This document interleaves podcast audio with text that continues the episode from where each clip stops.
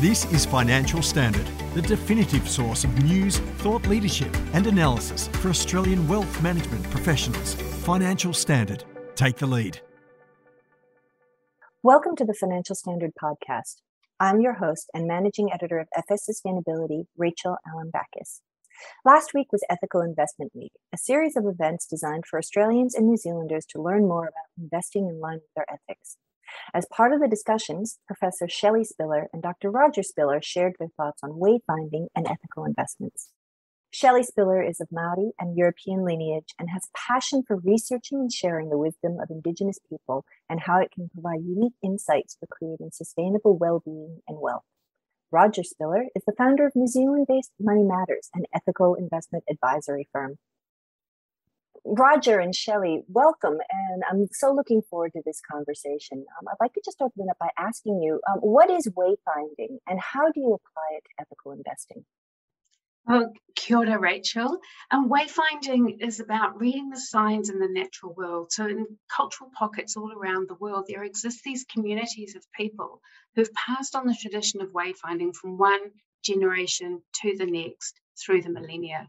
They include the Inuit who read the snow, the Australian Aboriginals who track the desert, the Bedouin nomads who traverse sand dunes, the peoples of the world's rainforests, and the oceanic navigators. So deep within the DNA of wayfinding is about really it's systems thinking. It's systems thinking of the highest, or it's about paying attention to the natural world to work out our location in relationship to place markers around us. So we have a really clear idea of our destination, but we really maintain this mastery and this discipline of reading the signs and dynamically responding to these signs on the journey. And Rodger, how would this apply to an ethical investment approach? It seems like a, a, such a beautiful, large, systemic concept, as Chellie was saying. It almost feels a shame to narrow it down, but let's talk about it from the ethical investing perspective wayfinding offers so much to ethical investing. It can really help with the ethical advisory process where a specialist ethical investment advisor sits down with a client and really helps them to make a plan to chart a course for their financial future and how they can make a difference, make an impact. As we know, one of the key distinctions between the ethical investment approach and the conventional approach is that the ethical mm-hmm. investor is thinking not only mm-hmm. about risk and return, but also about impact. What kind of difference do they want their money to make and their lives to make? So we typically think about environmental and social impact.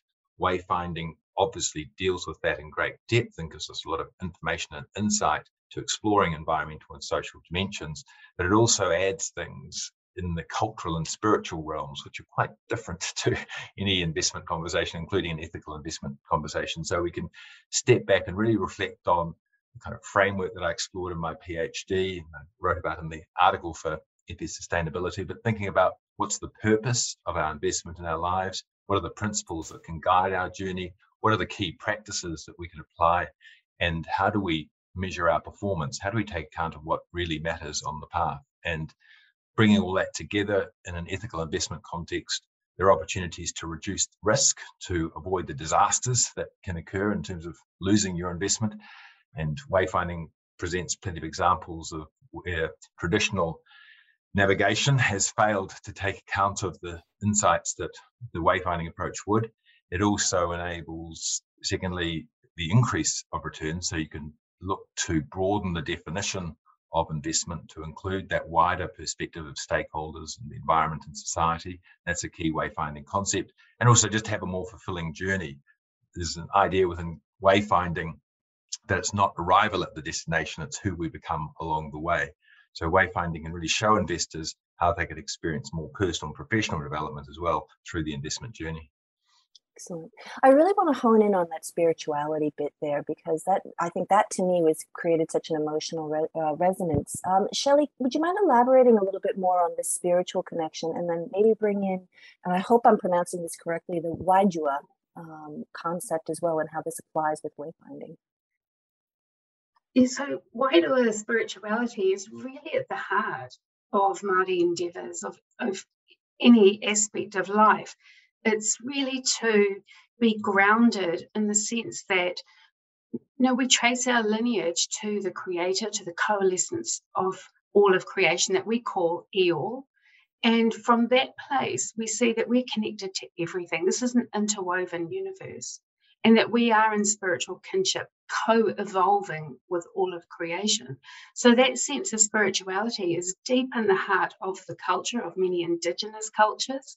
And so, when we emerge from that place, then we really are in relationship with all of the world. And for an ethical investor, it's saying we really care we really love the places and the communities that we belong to, and we will do anything to protect the well being of these places because we are in spiritual communion together.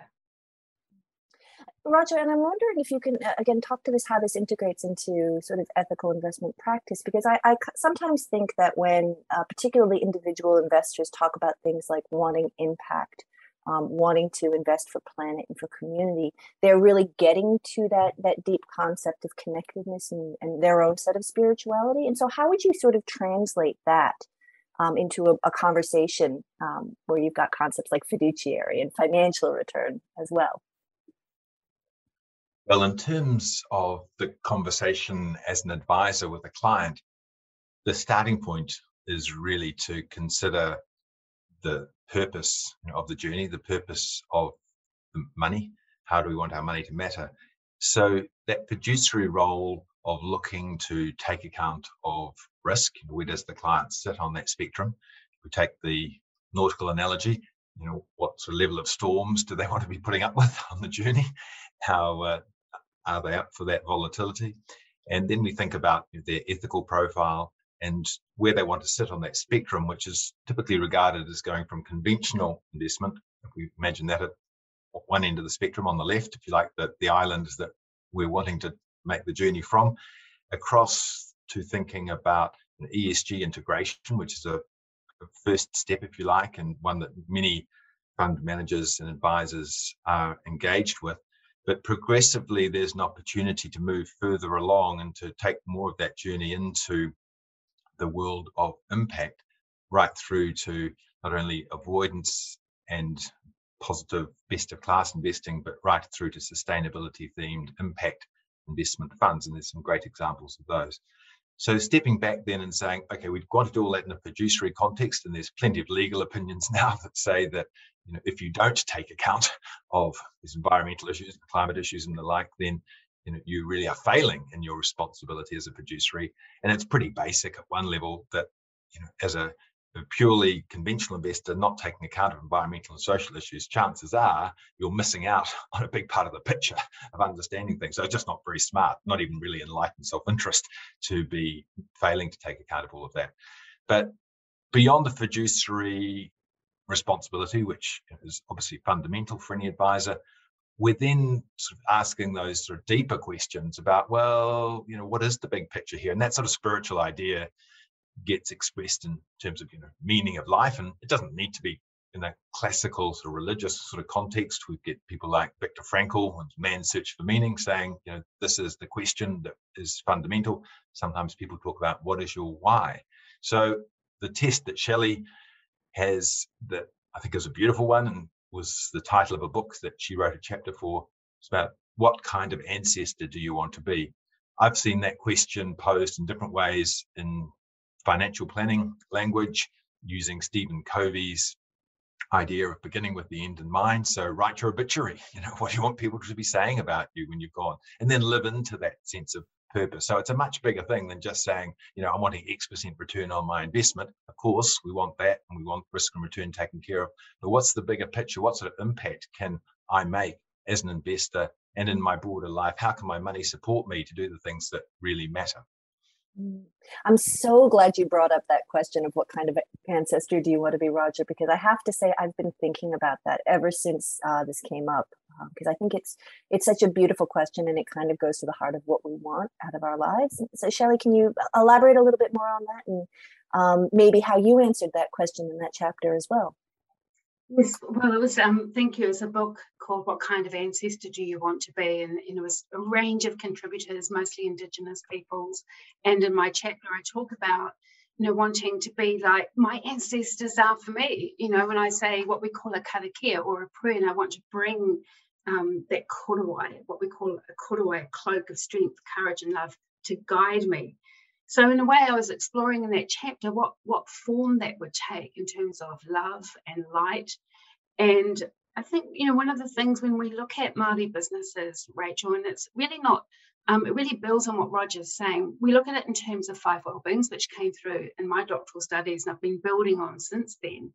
And at the heart of that is this notion of connectedness to all of creation. So we're all we're connected to the planet, to the earth, to everything. And then we've got these five well-beings that come out of that spiritual, cultural, social, environmental, and economic. But rather than silos like triple bottom line, these are interwoven, they reinforce each other. So they're practices that reinforce each other.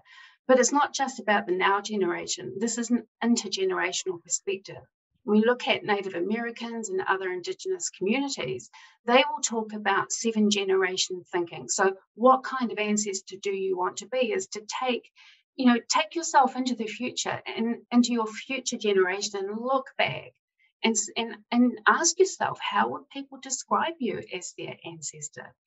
You know, and to go on that journey of discovery and to, to look at the connections that we have. We are all the descendants of wayfinders somewhere in our history and we are the living face of Wayfinders today. We've been called to step into the unknown and help navigate through darkness to light.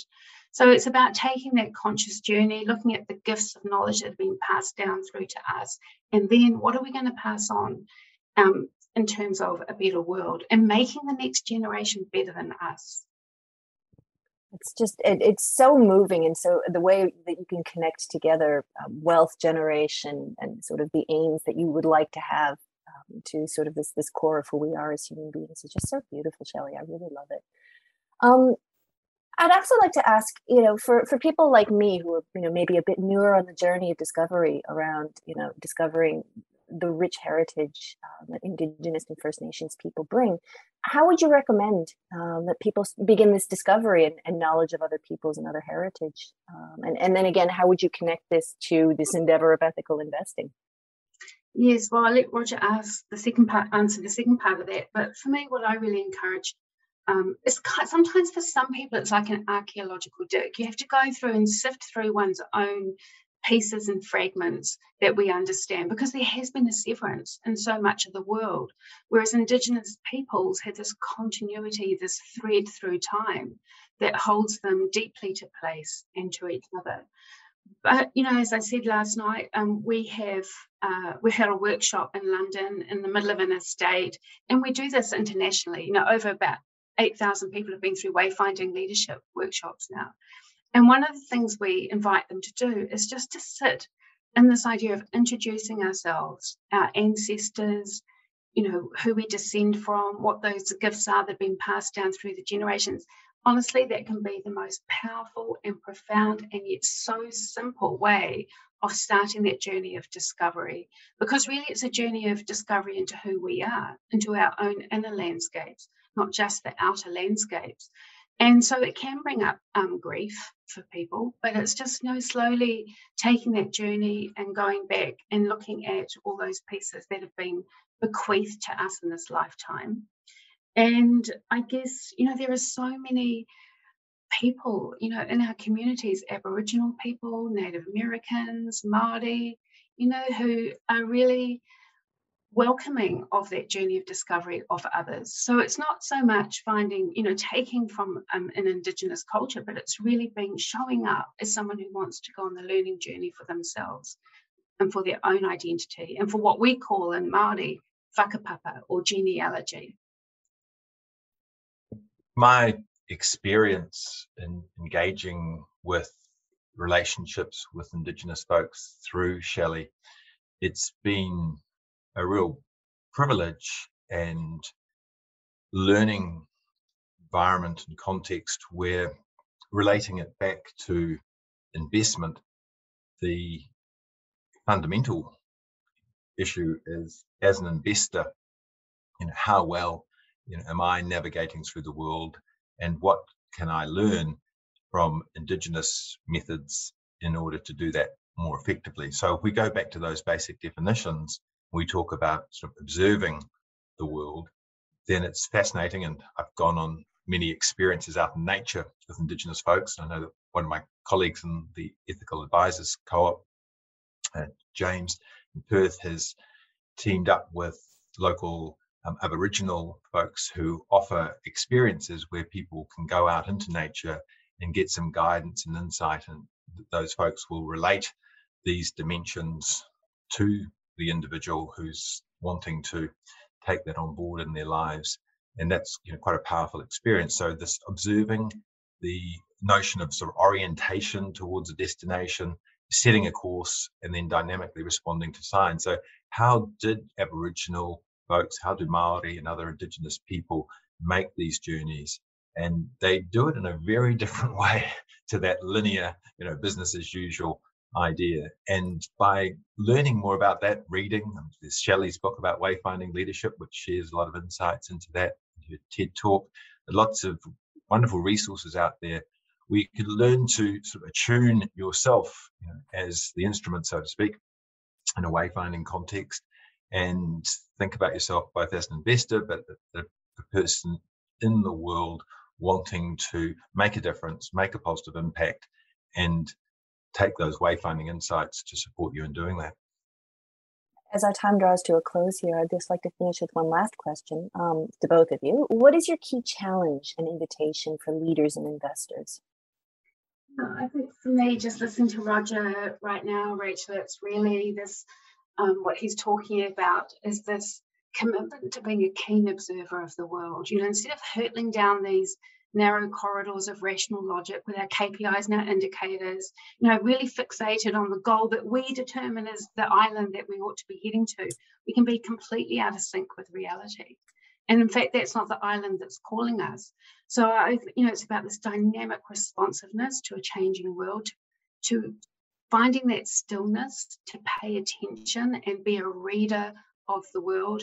As Rodger said, nature is a great healer you know, if we just stop and slow down and cal- and move from a place of calm, what we call moving from stillness, um, which is to be really effective in tuning into the right frequencies and you know really careful about where we place our, our life energy, our life force. So it's sort of using all of our intelligence and really being open, as I you know often say, it's about our sphere intelligence, not just the square intelligence. So the world of both end we talk in the ethical investment world about principles and values a lot, and we can think about the values that we have in relation to environmental matters and social matters. But we could sort of step back and make that even bigger question about you know, what are the principles that we want to guide our lives. And I think for me, as a takeaway, I'd like people to think about, you know, what is their purpose? What sort of ancestors do they want to be? And what are the principles they want to guide them? And last night we talked about care and courage and those are pretty fundamental in terms of practices. It's really about looking within, taking an inner journey, if you like, as well as that external journey, and thinking in terms of being truly transformational with our money and our lives, creating true wealth and well-being, so that we can address the world's environmental challenges as we head into the COP26 and the big focus later this week on the challenge of climate change, if we think about social challenges highlighted also in the UN Sustainable Development Goals, and poverty and health and education. And in a very fast changing environment, we need a dynamic, strategic approach that we can draw upon this Indigenous wisdom to really help investors and business leaders to navigate this increasing complexity and these challenges. We can all become explorers of our world and we can set sail beyond the compass of our existing knowledge and traverse these uncharted waters in ourselves and in the world. What a beautiful note to finish on for this conversation. Um, Chellie and Rodger Spiller, thank you so much for your time. I really appreciate it. Thank you, Rachel. Pleasure. Have a great rest of the day to you both. Take care. Bye-bye. Bye. You've been listening to Chellie Spiller and Rodger Spiller. We hope you enjoyed today's discussion. Please remember, you can subscribe to Financial Standard wherever you listen to your favorite podcast. Thanks for listening to this Financial Standard podcast. For more information, visit financialstandard.com.au. Please keep in mind that the information discussed in this podcast is general in nature and does not consider personal circumstances. Reliance should not be placed on any content without further independent financial research and advice.